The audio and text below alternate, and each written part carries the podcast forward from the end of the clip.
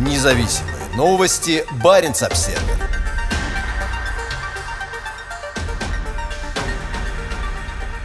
Суда ждут вызволения из ледяного плена российской Арктики. 15 судов, которые уже две недели заперты льдами в российской Арктике, ждут прихода в Восточно-Сибирское море второго ледокола. В начале этой недели дизельный ледокол «Новороссийск» вошел в Чукотское море, направляясь к судам, пытающимся выбраться из льдов Восточно-Сибирского моря. Суда, среди которых нефтяной танкер и несколько груженных балкеров, находятся в толстых морских льдах на востоке Российской Арктики с начала ноября, когда ранее образование льдов застало капитанов и судоходной компании врасплох. В последние несколько недель сопровождением судов по стремительно затягивающимся льдами районам занимался только атомный ледокол «Вайгач», но его одного не хватает, чтобы помочь большому числу судов, идущих по Севморпути. В последние годы перевозки грузов вдоль северного побережья России в конце октября, начале ноября проходили достаточно гладко. Однако в этом году ситуация изменилась. На конец октября большая часть удаленных районов Арктики оказалась покрыта морскими льдами. Значительная часть часть моря Лаптевых и Восточно-Сибирского моря покрыты морским льдом толщиной более 30 сантиметров, а в проливе, разделяющем материк и остров Врангеля, есть участок с многолетними льдами толщиной более метра. В последние дни ледокол «Вайгач» сопроводил к Новосибирским островам четыре судна, идущих в западном направлении, а затем помог группе судов, идущих на восток в сторону острова Врангеля. Ожидается, что когда сюда придет Новороссийск, «Вайгач» пойдет обратно на запад, чтобы сопроводить первую группу судов от Новосибирских островов в направлении Карского моря, которое пока не замерзло. Одно из судов на СМП – это финский балкер Кумпола, возвращающийся в Европу из Кореи.